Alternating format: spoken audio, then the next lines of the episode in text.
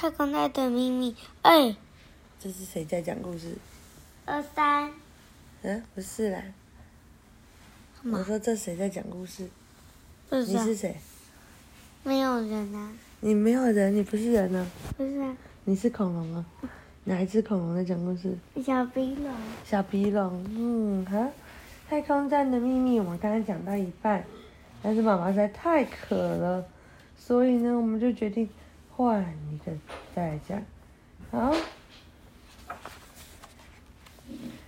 躲在太空衣里的太空人，哎，这讲过了。太空站里，这位太空人在控制台前操作着巨大的机械手臂，看一看机械手臂另外一端有什么呢？有太空人呢，对呀，他用机械手臂夹着太空人的脚，哎，哇，哒哒哒哒！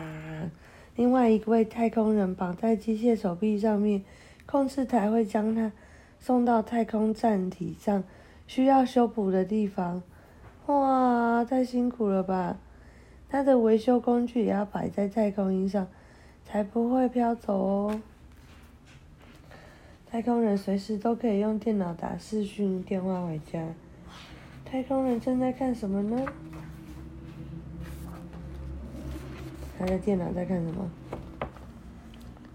我在看电视。这件事吗？是的，妈妈平平常出差的时候都会打什么给你？都会打电话给你，对不对？爸爸在新竹念书的时候，妈妈小鼻龙会跟爸爸一起怎么样？那种，嗯，会赖，对不对？这也是一样。那这边呢？哦，他也在打给他的先生和太太，还有一只狗狗耶。你好吗？这是来自地球的问候。太空人跟家人通话的时候，也能够看到家人的模样，家人也可以看到他们哦。三名太空人要返回地球了，大家聚餐欢送他们。食物要储存在各种容器里，才能长期保鲜。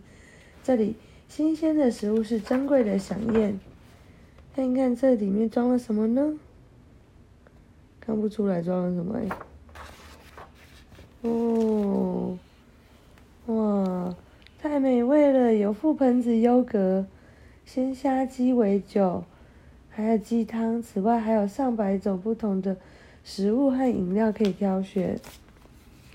待了六个月，该回家了。太空人搭乘太空船返航，太空飞行指挥中心会引导他们安全着陆。看一看，太空船该如何降落呢？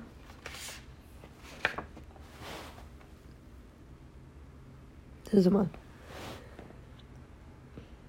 降落伞呢？哦，咻，飞快降落。太空船穿过大气层后，接近地球表面时会张开降落伞，缓慢降落的速度，在着陆前一秒，太空船底部的引擎马上点燃，使太空船更平稳、缓和的着陆。欢迎回家！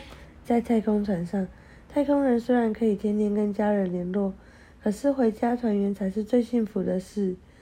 抬头仰望，太空人就看见。太空站，它就像是一颗明亮的星星，在夜空中运转。瞧，就在那儿，有看到吗？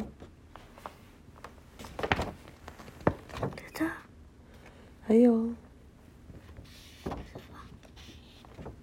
这，嗯，哎，没有哎，嗯，哈哈，这是另外的。啊，晚安。